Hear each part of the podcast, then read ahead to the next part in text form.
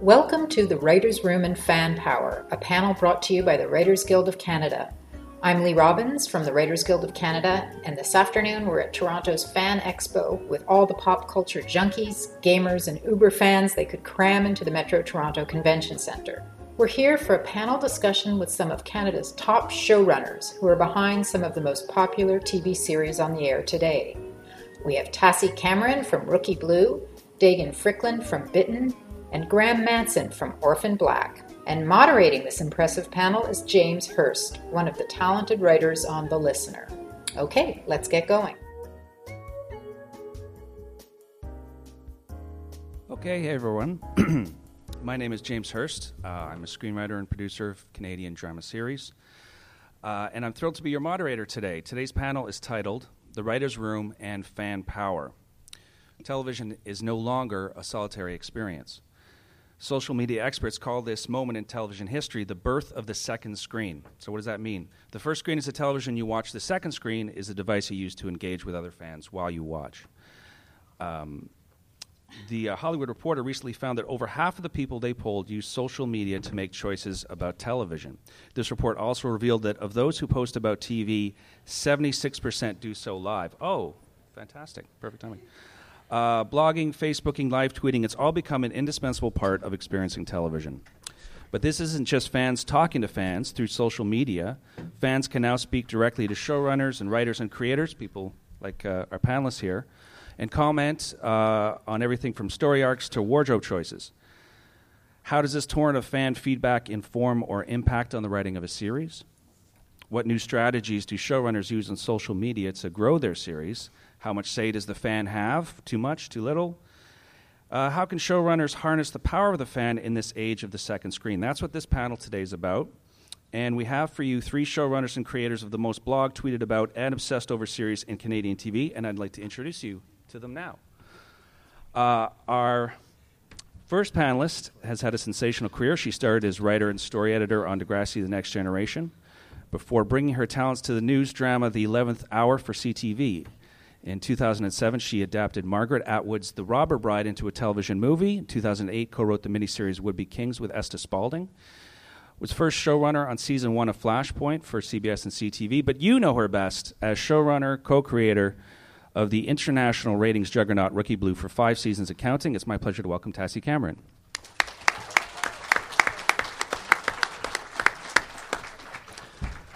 Our next panelist has had a richly varied career in film and television.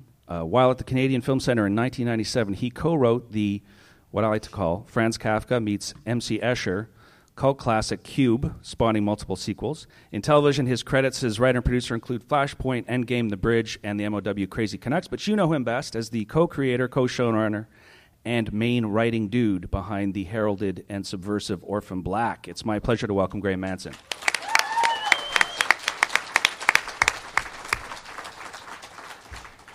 Our next panelist has also led a brilliant and varied career in film and television, starting out as a writer on the animated series Yvonne of the Yukon. She went on to write for Falcon Beach, Cold Squad, and Robson Arms. In 2008, she wrote the animated feature Edison and Leo before going on to serve as writer and producer for CBC's JPod. She served as writer and producer on Being Erica's debut season. Soon after, she became writer and co EP on the Why Done It series Motive. But you know her best as the creator, showrunner, and badass Mama Jama of the hit series for space and sci-fi Bitten. It's my pleasure to welcome Daegan Fryklind.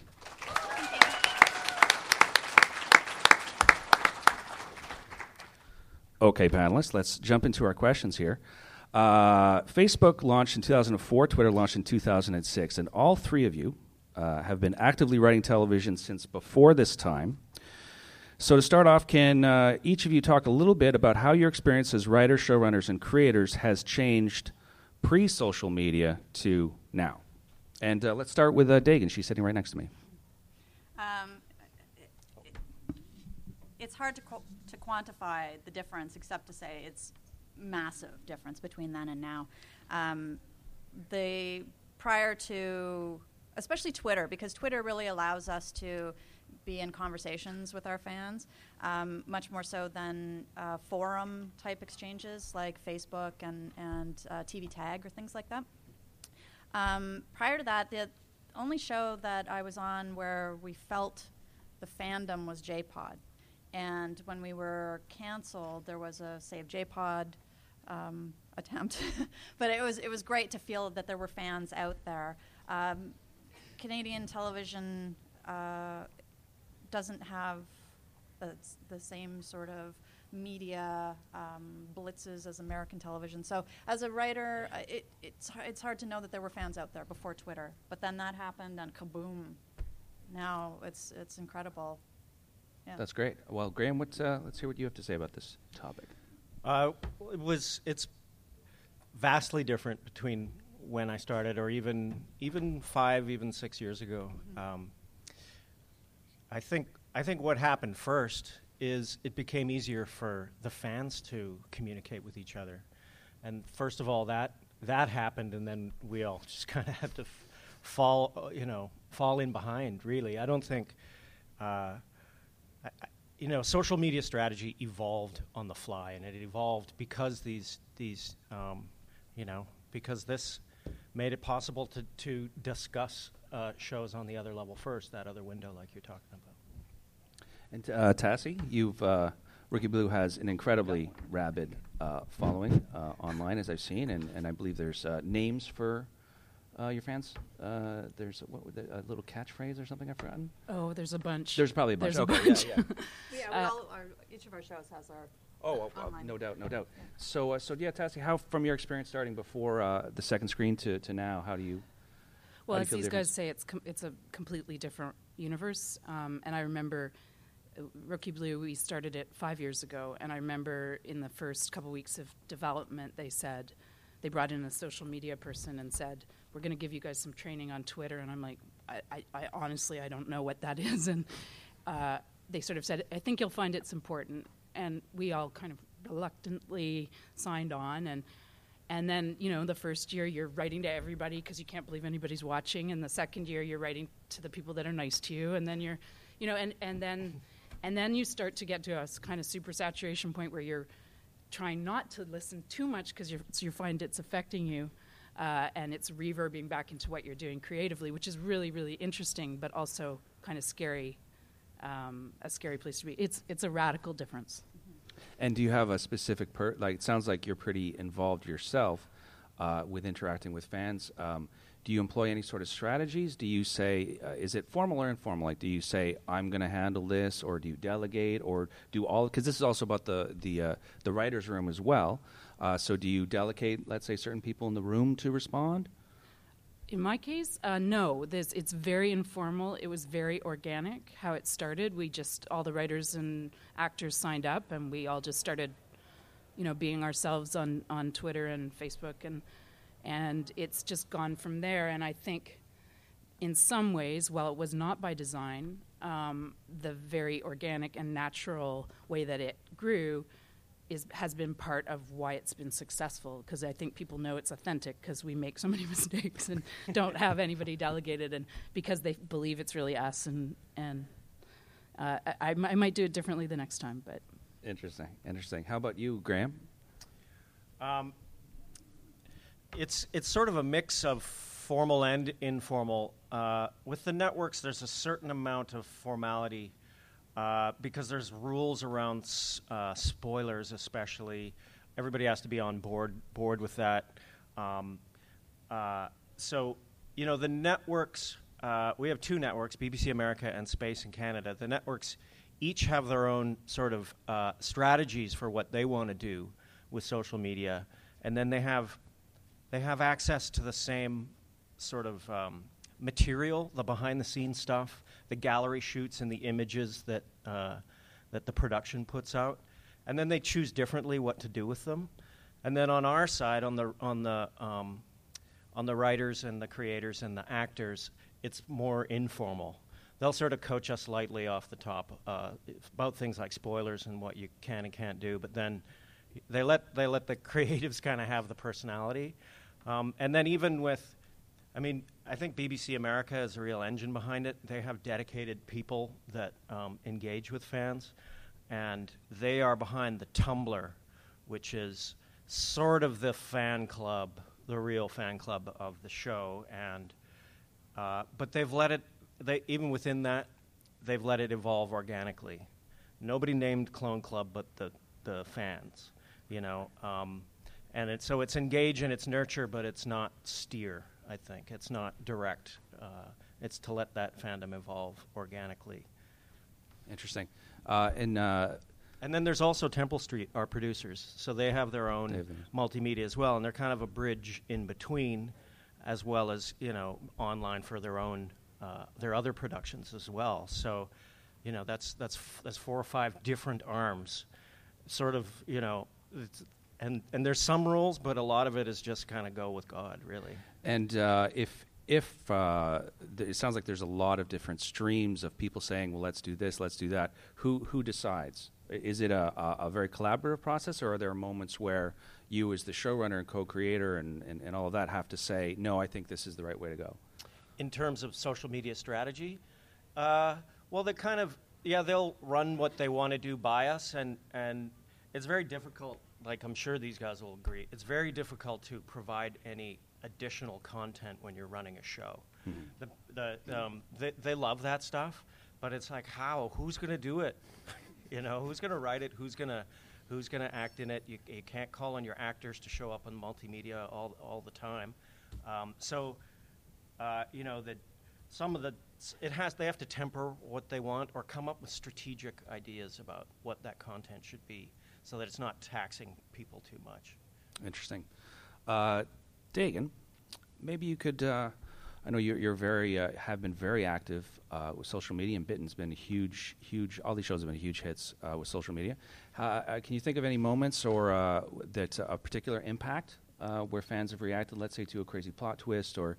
Or uh, um, uh, killing off a character, or a, a a kiss between two people, that sort of thing. That have, have and and and uh, two questions. One is, do you have enough time to react to it because you've you've already cut the th- you've already aired the episode, uh, and uh, how do you apply that going forward? Let's say if fans love a certain character or hate a certain character, do you have time to address it, and how would you address it? Um, well, last year we finished shooting in August, and we were sort of in the, the bubble of a first season. We had some feedback from fans because we're uh, the only show on this panel that's an adaptation. They um, we have a fan base that came with a pre-existing expectation for what the show would be, which uh, is great because you've got a pre-existing fan base, but also um, anxiety making, I guess, because of those expectations. And one of the things about adapting material is that I can't think of a single adaptation on television that isn't um, taking some liberal choices Right. away from the material. Game of Thrones, Walking Dead. I mean, we're writers and creators, so um, we adapt things. We don't just type it out verbatim. Um, which means that we, you know, took the show in certain direction and, and killed characters that survived in the book and let other characters live that didn't survive in the book and um, cast slightly differently than how the book was. Um, so there was some pushback. There were some book fans that chose off the top to not engage with the series. And then there were book fans that just said, look, these two things are separate entities. The author of the books was very gracious. Kelley Armstrong was very gracious in identifying. Oh, sure. Oh, thank you. Thank Um, the author of the books, Kelley Armstrong, was very gracious in identifying to her fans off the top that these are two separate entities and they should be uh, enjoyed separately. Um, I think I went off on a tangent. and No, no, I, remember I think you. Uh, question. uh, the the question but in was terms of oh, do we have the chance to adapt to react. and well, and react? to react to, to fan comments. So- Yeah. Um, well, so as I was saying, we um, finished shooting in August of last year, and we were on the air in January. Uh, so we were long done um, before the the fans were able to watch the show and engage with the show.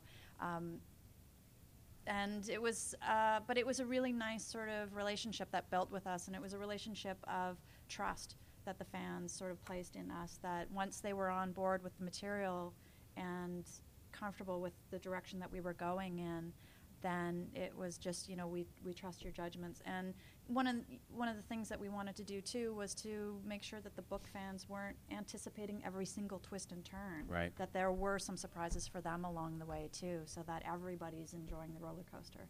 Interesting.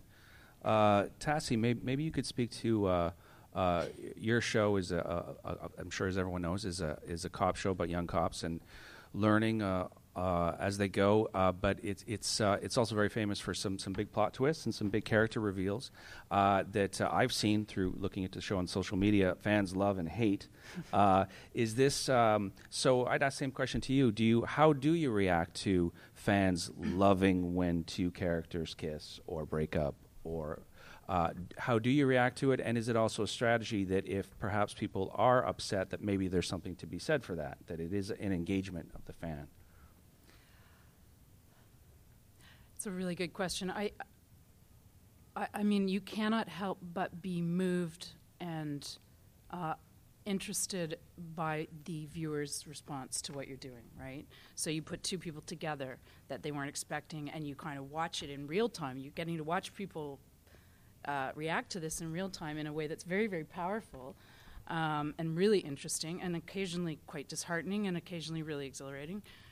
Um, and um, you know, it's. I think that you get when when people get incredibly negative, you know, uh, that that's difficult. Uh, when it and you, we have a you know these McSwarek shippers, the, the our main couple, the shippers. I, like I didn't even, again shipper, I, uh, but uh, you know who are really really passionate mm-hmm. and can be quite tough to, you know, and so when you're sitting there getting a stream of stuff telling you to go work at Walmart, because um, you've made such terrible decisions, you know, it can be it can be difficult, and then you just kind of have to laugh it off with the other writers and, and move on. And, and but yes, it does affect you. You do sit there going, I don't think there's chemistry between these two people. Nobody's given them a nickname you know, as a couple, right. or uh, people really love this new character that was just supposed to be in for one episode. Let's bring her back. You know, it, it, it yes, it affects what we do creatively it definitely has an impact.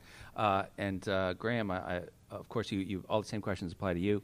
Um, I came across, and I'm sorry I don't have it at the top of mind, but uh, there's an interesting interaction you had on Twitter, um, maybe a few weeks ago, with uh, I think it was a scholarly uh, source had written something quite uh, erudite and intellectual about Orphan Black. And you had a uh, again I wish I could remember his name. I, I should have written it down but uh, I thought it was uh, quite a moving interaction you had. Do you do you remember what I'm talking about um, was it uh, was it a science based thing or was it a more personal? I, I, believe it was it was some sort of scholarly article. Maybe it was science based, but it, it, looked like they'd presented a tremendous amount of research, and I would have thought that'd be quite uh, flattering, really. Uh, yeah, that's that is one of the uh, amazing amazing things. Like the um, you know, aside from the, the, the amazing amount of fan art and things like that, the creativity of the show that uh, that some people have have really um, latched on to so, sort of this some of the sort of higher purpose of, of sci-fi and genre, right. which is you know, uh, which is to shine a light on society and issues. And we work really hard to do an entertaining show, and yet to be smart and to try and push issues of of ethics and genetics and uh, personal identity in all its guises. So when people pick up in the fandom, they pick up that those themes, that's amazing because it's really people are really thinking, people are uh, inspired, and they're inspiring other people. Um, s- that's like some of the most rewarding interaction mm. for me. It's when it spawns other things. Like there's a Clone Club book club now where they discuss everything from our literary references to ethical issues and uh, and and things, um, as well as as well as some really uh, you know, a lot of kids facing um, gender identity issues mm-hmm. and their own crises, and uh, and being very frank and open and honest in writing really touching essays or making videos that are confessional, that uh, you know, that really that, that they touch all of us, uh, that make the show, and, and they feel like they have the support with this community of, of Clone Club. So that's nothing we did. That's what people did themselves. Mm-hmm. That's their own inspirations. And does that uh, does that inspire you in the writing room? You and the writers? Is is this something that you say, you know what, people are getting this? Let's do more of this. Uh, it's really nice to know that they respond to those elements of the show, and that you can, um, uh, you know, uh, you can write smarter, and you can challenge your audience, and it helps the network to see that too. And so when you're being, you know, they, they don't. They're not. Nobody's trying to. Nobody's trying to dumb us down, and part of that is because of the response Mm-hmm. uh, that that we get. Um, so yeah, That's very interesting. Yeah, one one thing, uh, uh, just throwing a, a note that just crossed my mind, uh, that's very interesting uh, about the world of television right now is that it's very important, um, not just the, the numbers, the amount of people who are watching your show, but who. Uh, and are the, you know, everyone wants people who are very active on social media um, because they're going to promote your show, uh, they're going to help grow it. And uh, it, it's very important to, uh, to reach out with, uh, w- uh, with these people. And it really does, I, I think, and you guys can speak to this, but I think it affects also, um, you know, for all those in the room who are writers or interested in this sort of thing, it can really affect what show goes and what doesn't and, and that sort of thing. So it's, it's a really, really important component of uh, what goes into television. Um, one uh, question I have. Um, Tassie mentioned before the, the shippers and, and the people who uh, uh, will vote for, um, let's say in, in your ship, you've got, uh, there's the new girl that is, is pulling that guy away or whatever. Uh, and it can get into quite big debates. The fans can get into very big debates. And so there's that kind of debate that goes on. And then there's the debate of fans saying, I hate this episode, or I hate this storyline, or "Oh, I can't believe they wrote this script. Uh, all, all manners of debates that go on. So um, I'd be interested in hearing uh, uh, your guys' take on that. And uh, what do you do? Uh, do you wade in? Do you stay out? Do you ignore it? Do you pay attention to it? Do you embrace the debate? Uh, so why don't we start with? Well, actually, Daegan hasn't had a time to talk. So I spend a lot of money on my therapist, honestly. Um, I mean, I, I read everything. Like as Tassie said, I had to reach a point where I stopped reading things. Um, and yeah. Um, in our show, because we're an adaptation, well, in, in second season, admittedly, we're we're um, only using the second book as loosely uh, adapted the second book. Um, so there are times where I would like to to wade in, and uh, especially around the the choice around killing one of the characters last year.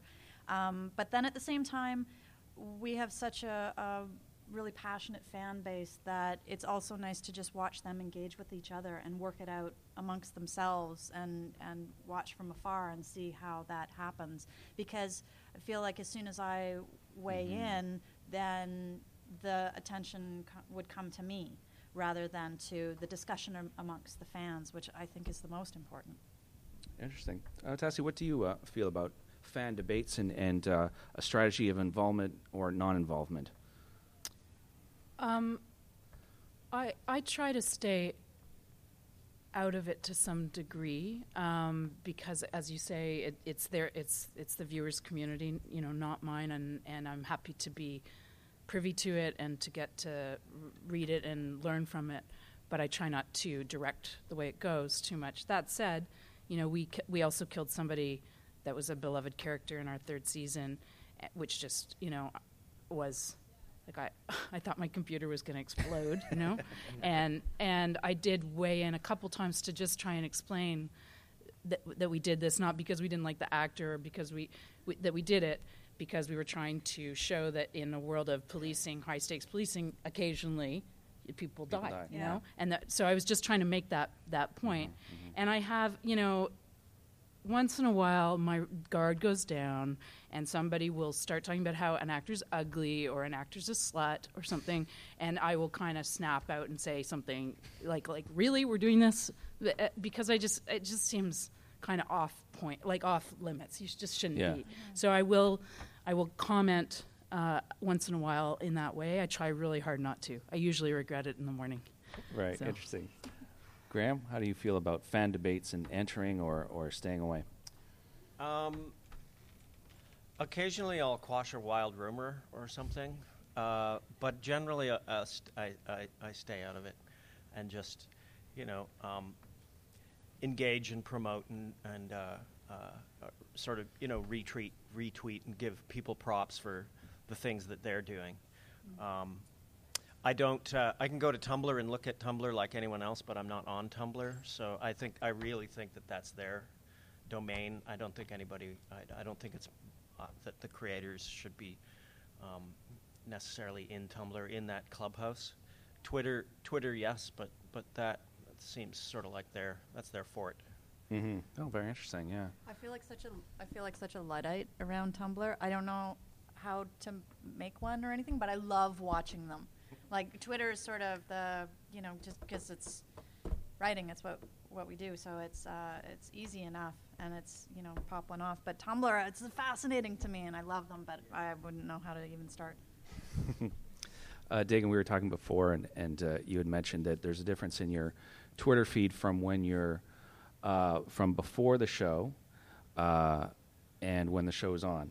Um, so maybe you could talk a little bit about the uh, the the public persona uh, as a showrunner creator, someone representing the show, and you know, on the one hand, you want to represent yourself and, and you want to show yourself as, as here I am. I'm a funny person. I'm I'm a r- very clever writer. But once the show gets in, as you were saying before, you have to take a different role. Yeah. Um, once once fans start engaging, I don't think they need to know about um, my neuroses or my dating life or the bagel that I ate for breakfast. Or maybe or they do. Maybe they do. Um, I mean, I try to get, I try to keep it light, and I try, I'll make a joke now and then. But prior to to the show being greenlit, um, you know, in the motive days, I was using Twitter just for for personal use to just make jokes basically. So, um, but the minute that the show got greenlit, then it's like, okay, now this is a platform uh, that I, I, intend to use um, differently and for the show, and to engage with people about the show, and to promote the show, and um, to you know give little snippets, little shots from set. Um, and Graeme had mentioned spoilers. I I can't tell you how serious the story department is about not letting spoilers out. Like of anyone, we're the ones that are making the lists and checking it twice, and don't let anybody know about this or that, or you know. So we're very um, good about not putting spoilers in our Twitter, and then also the live tweeting during. So that's that's what I use it for. Every once in a while, you'll know about the bagel I ate, but mostly it's about the show. Mostly it's about the show. Yeah. Uh, yeah, I had a stat earlier, or something like sixty. Where was it? Sixty-seven percent of, of uh, tweets about shows are live tweeting, which really blows my mind. I've taken mm. part in a little bit uh, on some shows I've worked on, but uh, is this is this now become part of? Uh, you're there at the TV. All you guys are there, live tweeting away with the fans every night when the show's on. Yeah, yeah. It's a, a different way. It's a, a different way of doing it for sure. Um, uh, although I have to admit, uh, my very first tweet was on the first was on the first episode of season two. So, yeah, totally late to the bandwagon. um, can you guys think of uh, any particular uh, memorable moments you've uh, interacted, or, or funny stories, or maybe also this is about the writers' room as well? And to be clear, uh, these three uh, uh, brilliant people are the showrunners and, and creators also uh, of the shows they work on. So what does that mean? That means they're the uh, the head writer and sort of the chief architect of the show. They're the really important people you want to impress. So, but they do have a writers' room, and and a writers' room is um, often a zoo, a lunatic asylum, um, it kind of needs to be because it's uh, being creative and all those kind of things. And within that writer's room, there can be all sorts of different personalities. Um, so uh, one question I'd have is, uh, although I think Daegan already answered it, is is do you have to? It's not just showrunners talking; it's it's writers uh, talking. This is a Writers Guild of Canada event. Are, do you ever have to uh, uh, police the writers or instruct them, or you know, you might have ten people in your room, so um, is this something maybe Tassie you could talk about it? You've got a, a very big room. Uh, do you ever have to uh, be uh, the boss and say, guys, don't say this, say that?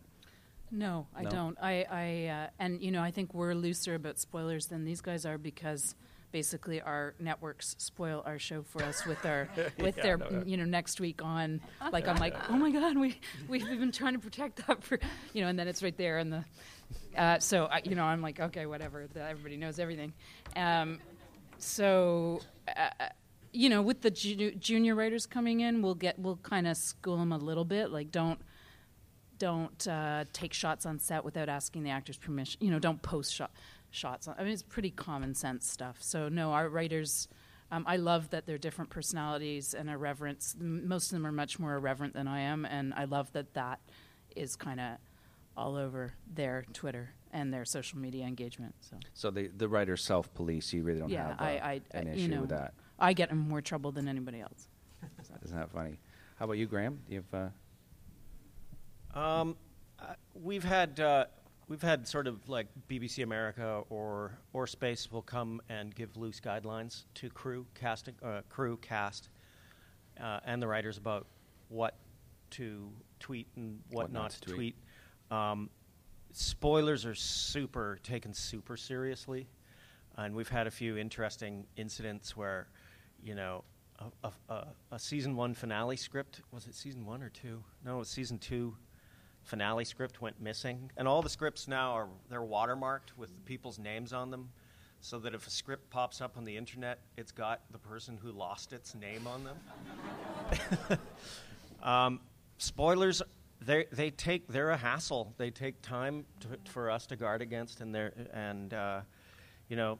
So this this script went missing, and and uh, and some little tweets started showing up on this account, um, and we were looking at it, going, "Oh, this is a, this is however this kid like we're going. This is just a kid got hold of a script. They don't really know what they're doing, but the networks were like." Legal and bring on the legal team and like find who's doing it and, and like pull the account from Twitter and all, all this stuff. We're like, it's just a kid. So we ended up engaging them on the side, going like, we got to warn you, stop doing what you're doing, or or yeah, like yeah. The, the, American lawyers are coming down on you, and they're like, they were like the the tweets were like there was like 15 in a row in tears. You could hear the tears behind the tweets, like, please don't send the lawyers after me. I'm so sorry. uh, poor kid. Uh, we have certain fans um, who are forensic with their search on the internet for information.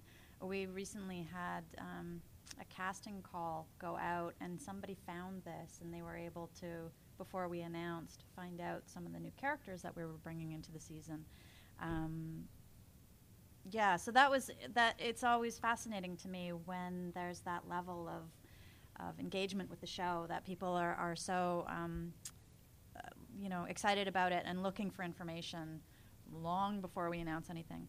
But with our network, um, it's a it's a conversation, it's a dialogue between us. So we and so space. And Gosha's here from space today. Um, we give them like these are the spoilers that please don't say anything about, and then we have the the guidelines from them. And um, and with the, the writers in the room, some of them choose to be in social media and some of them don't and there's no pressure for the ones that don't want to engage in social media um, and for the ones that do, it's it's you know they're they're self-policing as well because you know uh, if you want to put confines on writers, they'll just unplug.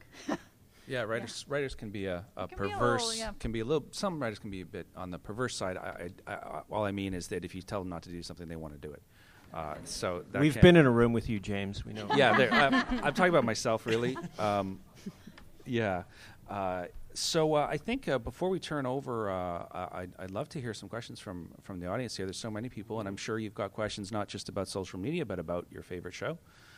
Uh, so, but before that, I, uh, I wonder, uh, as a final question, if, if there's anything um, when when you three brilliant people go on to create your, your next show, and that might be years from now, is there anything you've learned about social media that that you would bring to it? And maybe there isn't, but is there any sort of, uh, and perhaps people out there who are writers and thinking about creating a show, uh, you, you, know, you guys have been on really involved in, in social media and in terms of your shows. Is there any tips you have for them, or, like I said, tips you could use yourself, or tips you could share with others now that you've been so experienced? Um, there, there will all there will always be dissenters. There will always be people who don't like things, and there will always be people who love what you do. And um, for me, it's just you know take take it all, and um, or take none of it, or however much you want. But it's uh, it's just it's a it's a really fascinating way to engage with a fan base, and I love it. And I'm glad that I'm you know making a show in this day and age where we can do that. Um, I think I would I mean, I would now that I've sort of been through the uh, through it with the show through the social media route, uh, I would definitely start earlier than I did, and um, but I would always make sure that I'm not that uh, that the process is not that you share the process, and the process is organic of creating that community. You can't dictate Mm-hmm. um, what it should look like, what a fandom should look like. It has to grow on its own. Um, so, y- so you, you, you can only uh, just sort of s- be on the side and uh, um, and nurture it uh, uh, and engage. That's really nice. Tassie? I mean, all I can think think about are very practical things. Like I still don't know how to post a photograph to Twitter, so I would suggest that people learn how to do that. Uh, I would love to learn how to do that. I plan to do that on my off time. We'll teach you. We'll teach you right okay, after I like I really don't know how to do it. So some really practical training is something that I would do, and I would do with a room, and I would do it as you say earlier. Then, and I would I would probably if doing if I was doing it again, try and have a bit more of a strategy as a room. You know, what's what are we putting out? Are we talking about our season themes online, or, or what? You know, sort of try and be a bit more thoughtful in how we in how in what we were putting out there. But I, I completely agree with Graeme that it is an organic thing. You have to be yourself. That's what people are interested in. They're interested in interacting with people who are real people and being themselves, and that's very, very hard to strategize about. So, Mm-hmm. so um, I would just get a little more tech savvy. Yeah, that's sense. true. Because if it's if it's a Twitter account or a Reddit or something like that, where it's so obviously just a representative of that person, whoa, the, Yeah, you yeah, can just that- tell a mile away. Yeah. So. Very interesting. Okay, well, that's uh, really great comments. I've learned uh, quite a bit. Um, I would love to hear some questions uh, from the people. Well, the first hand I saw was that gentleman right there. So, um, with the hat, stand up and, and speak loudly. I'll try. Oh, that's very loud. That's good. My question is, what's the difference between writing for novels and writing for a script for television, televised program, for a clip, movie, or television? I'll repeat the question. The uh, uh, gentleman would like to know the difference between writing, uh, the differences between writing a novel and a script. well, yeah, we've got a number of people here. I've never written question. a novel, so I don't know. Well, I we've mean, got less word, fewer words. I don't know. uh, dialogue, it uh, writing. I mean, it's okay. The difference is you're writing for something that's visual. You're writing a vi- uh, for a visual medium, so you're having to play it out in your head. The dialogue, the stage directions. You want as little prose as possible, at least in our case. So it's it's really trying to replicate what you're imagining visually, which is a very big difference because it will have to be filmed and shot. the the way that we write dialogue for television too hopefully when you watch it doesn't feel like it's exposition but it is. We're trying to convey an, a bunch of information to you in a way that sounds like organic dialogue but when you actually listen to two people having a conversation it's slightly different than what we're doing in uh, television dialogue writing. Um, and a, a screenplay is not not like a novel. It's not it's not written to be read by an audience. It's written to be read by uh, a team who are going to make a, a television show. So um, the there's a there's a different kind of uh, of um, discipline and, and uh, it, it's not it's not it's a different kind of beauty. Only we appreciate the Yeah. beauty of a really good script, where many many people can appreciate the beauty of a good novel. I think a really good script is invisible when you watch the show. yeah there's an economy of language in a script Okay, very interesting. Uh, oh, great! So many, so many hands. You, sir, right there. Okay, um, my question is, I guess uh, e- everyone on the panel has had the experience now of starting as you know writers on various projects and sort of coming into being a developer and a showrunner.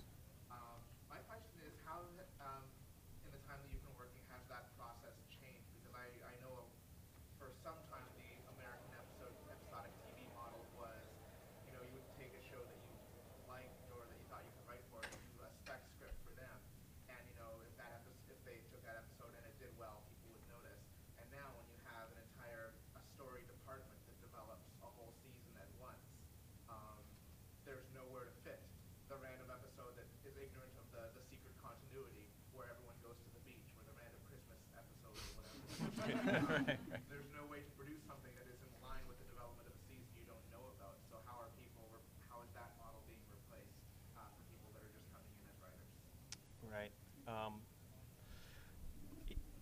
Yeah, those the the the outside writer is a very rare thing now. Mm-hmm. Do you do you guys ever? We never use it. And it's o- it would only be in episodic television, and maybe only in long running ones where they're like, we need ideas. We'll take outside ideas like the old Star Trek used to do. Where I remember Stargate used to do that. Mm-hmm. Stargate used to. We're like, okay, we've done uh, 130 episodes. Now, anybody got any new ideas? Uh, but even then, often those uh, you'd be paid for your idea, but they would take the idea and write the script. So I, uh, it's about getting in on the on the bottom floor of a team and getting into a department, a story department, through um, uh, your your own work. What you're doing on the side is as and, and those entry level positions like being a story coordinator, et cetera, a junior writer. Although I think too, I mean, spec scripts still exist. You know, like you you can write a good spec script of that random Christmas episode for The Good Wife or whatever, and and that will be a good example of your writing. Although I prefer to read original material Definitely. from writers, I, I, I'm not as interested in specs. Yeah, a spec will show that you can mimic another show, and original will show what's in your head and what you're capable of on your own without the confines of another show tell, dictating that to you. One of each people like to yeah. read often. Yeah, so you could. Uh, there's still some shows I think you can pick where you could write a, a sample, uh, but uh, yeah, like the panelists are saying, f- write something original, and uh, and you should be noticed. Uh, oh, okay. I saw the gentleman in the back with a hat. Please stand and deliver.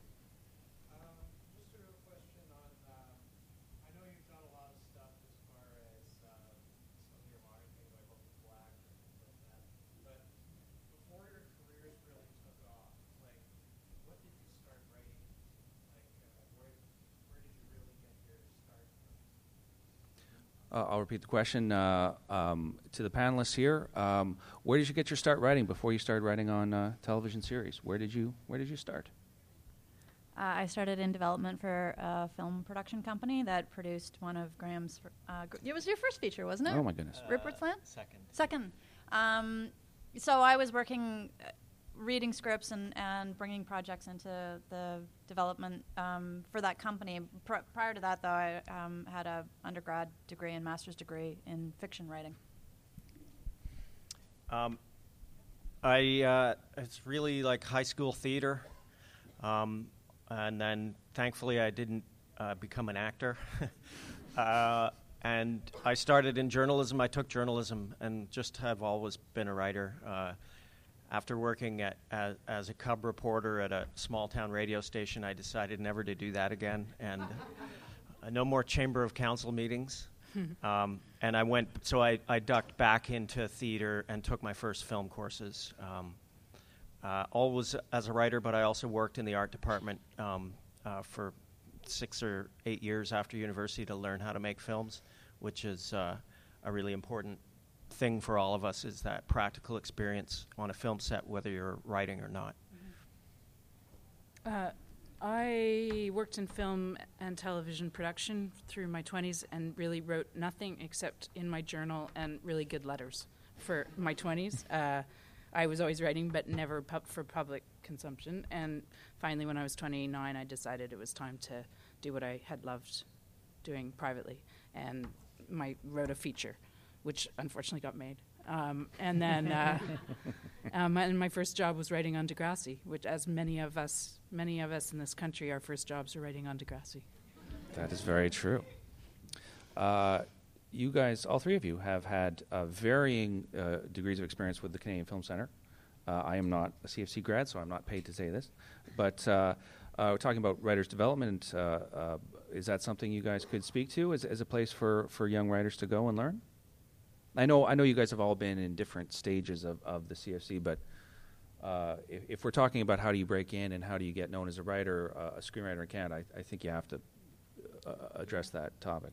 It's the only shortcut, I think, if there is such a thing as a shortcut, and it's still not a shortcut because you have to write a great script to get in, and it's very difficult to get in. They only take 10 people or 8 people, but it is an incredible, in my humble opinion, an incredible training ground. And if you can get in and spend six months or a year training there, you are you are far more likely to be working in this country. I think. Uh, I think it's a, a, uh, a, a, great place to go too, but it tends to it tends to take people with a little experience under their belts sure. already, um, and uh, there's many other co- colleges and film schools, et cetera, from Sheridan to all these all these places that produce a lot of people who are working. Um, but uh, there's no better education than just getting out with your own cameras and your own stuff and um, making your own uh, own own things. And there's m- there's more venues to to put that on. Uh, you know, up on the web and, and things than there was uh, when I was uh, coming up. Mm-hmm. Uh, well, my experience at the CFC was a showrunner boot camp, so I was um, uh, quite far along. Yeah. yeah. Um, but it was great experience, and I have had a, a number of interns um, come through the show who have come from the CFC, and and um, they're, you know, fantastic. Um, but as Graeme mentioned just prior to this, and, and coming up and working through and Tassie as well, working in production as a non writer before you start writing is an incredible training ground because it really teaches you how to write to a budget that you can actually see your thing produced. And that, that helps. It's, yeah, it's practical. Uh, screenwriting is a very practical art form. Uh, more questions, more questions. Um, um, um, um you, young mademoiselle.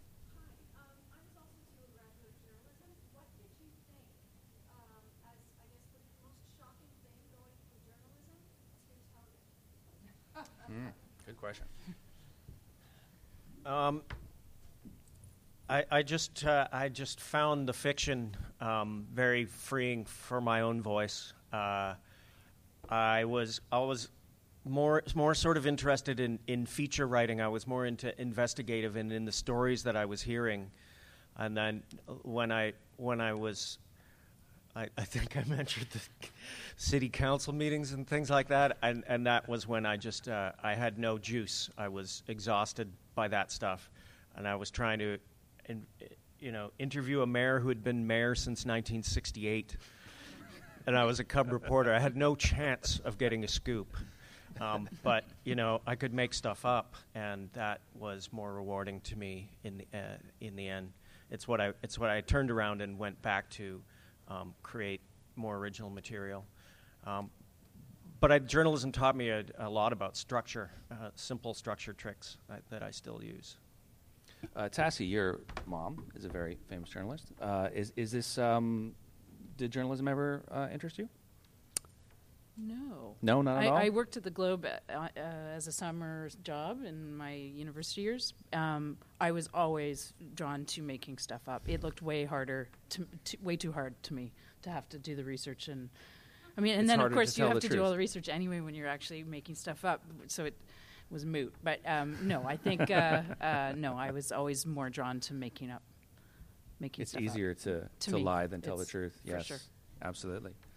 Uh, I thought when I was a kid, and everybody's like, "I want to be a vet. I want to be a you know fireman. I wanted to be a foreign correspondent." Um, That's awesome. But uh, this, you know, my path took me to television. Though my mom used to always tell my relatives that I was a journalist because she couldn't explain to them what we do as TV writers because mm-hmm, it's mm-hmm. so confusing to people who don't get it. It's like, do you write the action or the dialogue? The actors make it up. So she would just say, "She's a journalist. She's a journalist." it is the, there's something about black and white. I think is a lot easier for for particularly relatives to get their heads around. I I know um, I have a number of older relatives that. Uh, will tell me, "Oh, but you don't really you don't tell them what to say, though, right? I mean, you just you present them some options and then they they pick." That, you imagine standing around on set with actors saying, "So how do I what do I say?" No, you don't have time for that. It's it's it is quite funny. Uh, more questions, please. Oh, okay, uh, you young lady.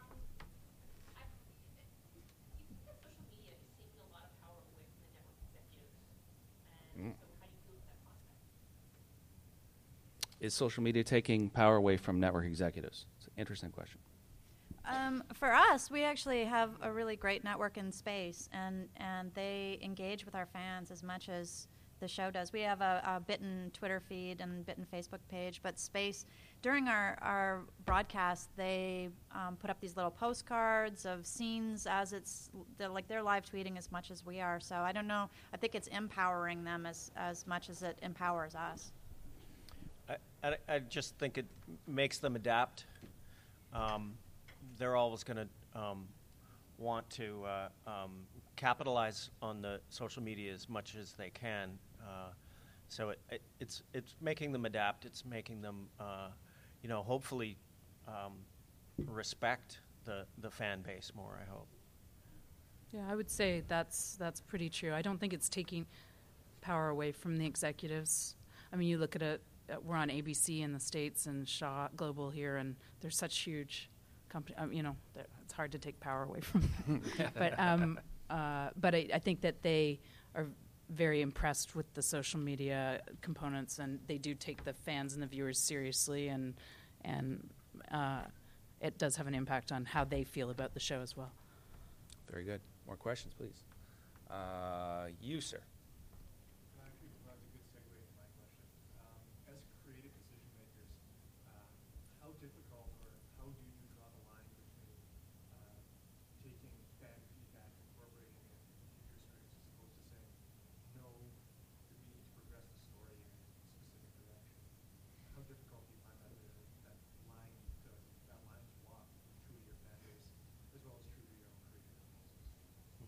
So repeat the question is uh, as the showrunners and creators, uh, how how mu- what line do you make between uh, what fans want and what you want as storytellers?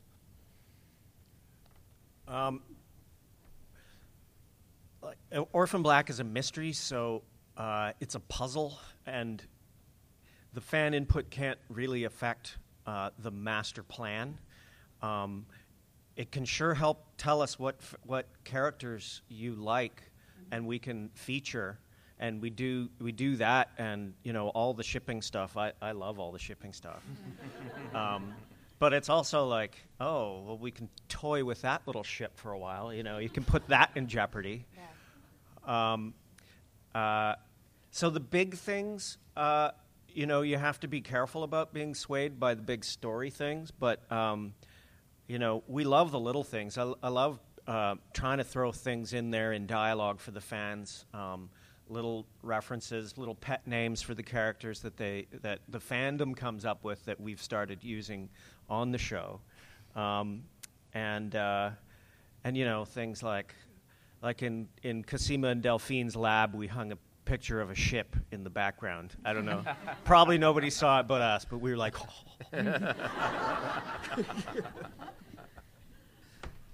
Um, yeah, um, it's the same with us. I mean, we're a thriller um, for the most part, especially in season two, and uh, so the pieces are in place long before. But it's the same with the the fans' reaction to certain characters. We have um, our core group of characters, and then there are sort of peripheral pack members, and um, so you know sometimes it's these characters will pop up because fans have reacted to them in a very positive way. Um, yeah, and there some of the we have this one reviewer who has referred to um, this one article of wardrobe as the vest of ass kickery. so it's for our our alpha Jeremy when he takes off his jacket. Um, and it's his vest, and it's fighting time. Uh, so we've started referring to it that way in the script. And when Elena puts her hair in a bun, it's the bun of ass kickery. So these are things that are sort of in our scripts now. Um, I'm, it's very similar. I, I would say that we that the it has an impact on us on a kind of macro level.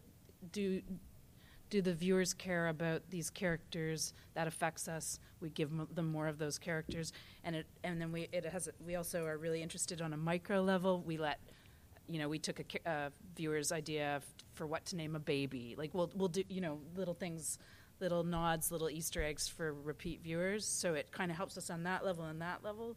But the stuff in the middle, suggesting story ideas, we don't take kind of that. And and um, you know, I think if we were to take our most vocal fans' suggestions for story ideas, it would just be our two main characters hugging. so it wouldn't be very interesting, I don't think. Um, right in the back, uh, the Bat Girl. That's you. no, I said Batgirl.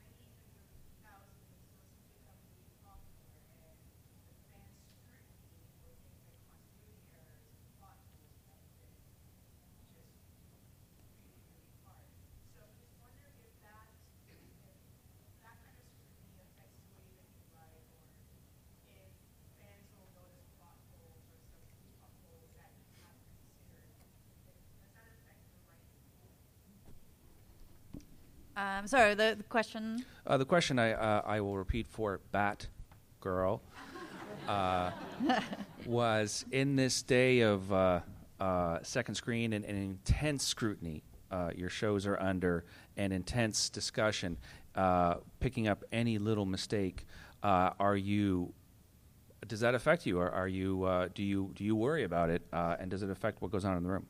Um, I think. Well, uh, again, it's uh, we're in the can long before fans are able to see it. But I think one of my favorite things in season one was somebody reacted to two characters were able to drive to from Toronto to upstate New York. Uh, in seemingly five minutes of screen time. And that was called into question, but the fact that one of those characters is a werewolf, not That's called okay. into question.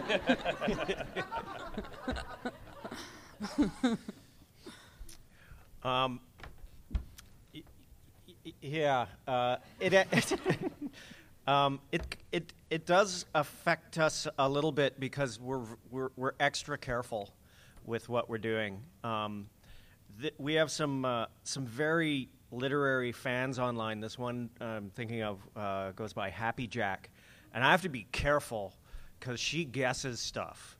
She's like a den mother, and she has theories, and she can be very close to what we're doing.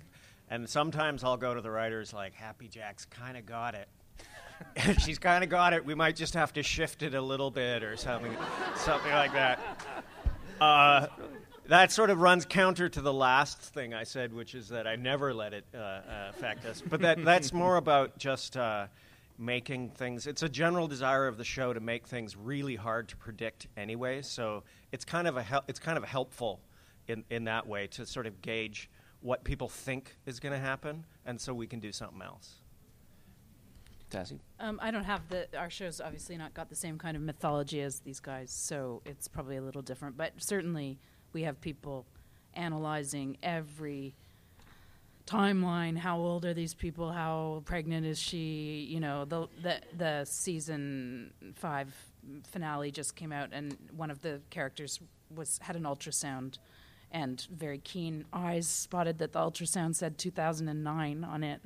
And so decided the baby couldn't possibly be the baby that they were worried it was going to be and you know i'm like eh, so so that was a continuity error. The, the, it was not supposed to be an ultrasound from 2009 or maybe so, that's your new mythology. It's the very slow travel. acting very baby. like the yeah, yeah I, I, just told them it was my ultrasound from 2009 and it was a, that it was a joke on me. I didn't know like I, I people notice everything. We try to be very careful. We have junior writers tracking everybody's age timeline, the age of their kids, the age of the you know the, the age they became a. Oh God, yeah, yeah, yeah. yeah. I used to always joke, oh, I'll, I'll answer that letter, but you actually really do. Kind of joking that no one's actually going to comment, but people really do now, and mm-hmm. you can mm-hmm. get it instantly, and you can look foolish. Um, any more questions? We're, we're almost out of time. Uh,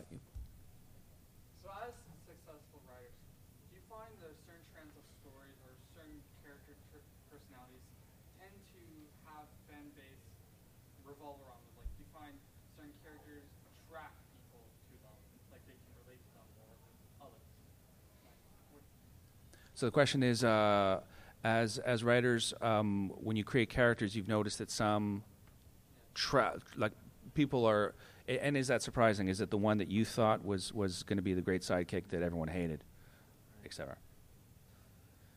Um, I I think it's really about, uh, you know, about character as a whole. Um, yeah, there are certain archetypes that uh, people are used to uh, um, sort of gathering behind you know, heroic or anti-hero or whatever. But uh, you know, we've seen a lot of those, and there's so much out there that what's the really interesting character twist? What's their story? Where's their heart? That's how you kind of get people, I think.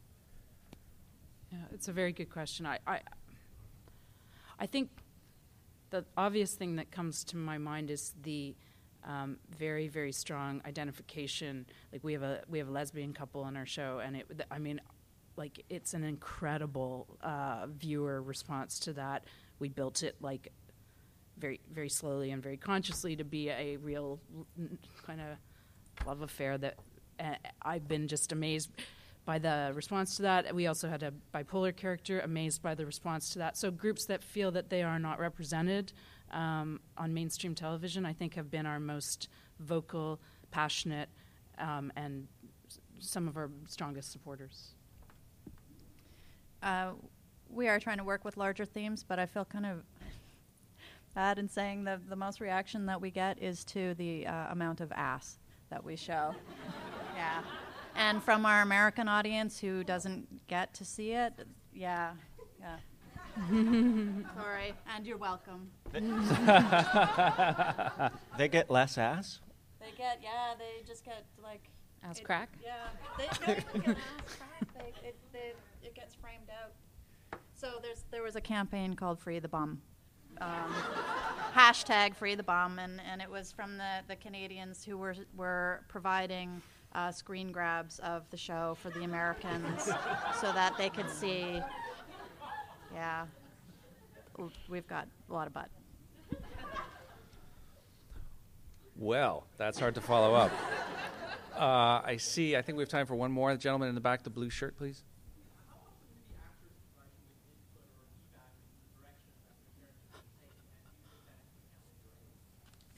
How often do actors offer feedback into the writing? Uh, uh, careful with the landmine. Yeah. Um, we actually have a very great dialogue with our actors and um, a lot of trust, both back and forth. Um, they don't really bring us a lot. Like they just they they love the pocket that each of their characters is in. There may be a couple like, can I say this? Differently just so that it comes out of their mouths a little easier. But, um, you know, so far, all good with our actors, yeah. Wait till season six. Yeah. I, I, we, we actually, I'm being, I, I'm, you're catching me on a day when I had to go to set and get mad at everybody for. I was like, "This is like night at the improv. What's happening here?" um, so we have actors that are. I love their their contributions, their improvisations. I'm I'm so open to it that it sometimes kind of can spiral a bit out of control. So uh, they have a lot of input. They really care, and we listen to them all, and we still we do what we think is best for the show. Uh, if if you have uh, one actor playing six or eight parts, you better listen to them. um, and and y- yeah, certainly um, as we went along and got used to working with Tatiana, it's the show is better because we collaborate with her. Um, she knows these characters so well that um, as writers, we go to her when we're stuck. We go with problems to her. She comes to us with problems. Um, that openness has also drawn in, you know, some of the other uh, bigger players as well. Jordan uh, uh Gavaris and uh, Maria Doyle Kennedy, um, and that sort of uh, and that openness exists among the actors too. It's become they're very uh, supportive of, of one another, uh, and they're still you know they're sort of in that in that same same boat where the script is is dropping and and uh, a lot of a lot of actors uh, a lot of the actors don't know what they have to what what they're going to be doing next, um, but but it's crucial that, that Tatiana and our, our bigger performers know what's coming so they can prepare because they're really busy. Mm-hmm. Uh, and I think uh, I think that goes back to really uh, one of the big questions earlier, which is what's the difference between screenwriting and, and show running uh, and other forms of writing, whether it's journalism or, or novels, and that's uh, this is a collaborative art form. Uh, writers, screenwriters, and showrunners are, are a slightly different kind of writer. All writers are similar. uh, we spend a lot of time in our heads, but uh, it's I think what Graeme's talking about is really interesting, and what uh, all these panelists have said is very interesting, and and I think uh, uh, it's very germane to this topic of social media and um, writers needing to be open to it and open to feedback wherever it comes from, not losing their core, not losing what's what's important to them and the audience, but. I think that's been a really, really interesting dialogue. Um, is there any last questions? One, fantastic. You, mademoiselle. What will you take from these questions and use on the shows? if anything, maybe not. Mm. What will you use from these questions? What have we learned here today, I, have just got my social media thoughts a little more uh, well organized yeah. for the upcoming season. Thank you. Look, I have notes. What, what, what, was the name of the tweeter who's on to your show? I'm going to start Happy following Jack. her. Happy Jack. We've That's learned what about I'm Happy taking Jack. yes. Okay. With it with a with a CQ. Happy With CQ. And Tassie's going to learn how to upload photos. I'm gonna We're going to work on how that. to upload photos, and, And- I will probably write a sequence where somebody's late for a panel and has to pull into a hotel and pay a guy hundred dollars in cash to park her car. Oh my goodness. So that's Wow. not something that I learned, but uh, it's except experienced. giving myself more time. Fantastic. Uh, Daegan, what have you learned here today? Um, what have I learned? Well, th- this is going to be super sincere, and I'm sorry, but I've learned that uh, our show and your shows have fans who will come to these panels, which is incredible, and thank you so much. They like you, goddammit. Yeah. They like you. Uh, and a brief uh, shout out to the Writers Guild of Canada for hosting this event. Uh, they are a terrific organization. And uh, for those uh, writers in the crowd who were asking some writing questions, please go to the website. Uh, it's got a lot of information. I, I understand there's a video coming out uh, next week. The magazine's available. Uh, it's a great resource. And uh, there are other resources too, and these people are very are very available. So and always eager to help. So so thanks so much for coming out, and yes, thank you to our panelists. Thanks so much. Thanks so much to showrunners Tassie Cameron from Rookie Blue, Daegan Fryklind from Bitten, and Graeme Manson from Orphan Black. And a special thanks to James Hurst from the Listeners' Writers Room, who moderated today's panel. If you enjoyed the podcast, please review us on iTunes. That helps increase the profile of the podcast. And if you'd like to get in touch with us, please email us at writerstalkingtv at gmail.com. That's writerstalkingtv, one word, at gmail.com. This podcast is sponsored by the Writers Guild of Canada. The show's technical producer is Philip Vukovic. I'm Lee Robbins from the WGC. Thanks for listening.